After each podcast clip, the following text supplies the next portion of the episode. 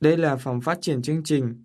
Mời anh vào. Vâng, Dân ơi, dạ, đây là Đỗ Thương Dân, trưởng phòng phát triển chương trình. chào anh.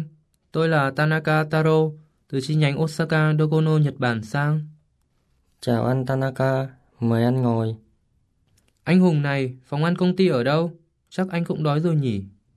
Vâng, thế thì bây giờ chúng ta đi ăn trưa nhé. Phòng ăn công ty ở tầng 2 anh ạ. Vâng, chúng ta đi đi.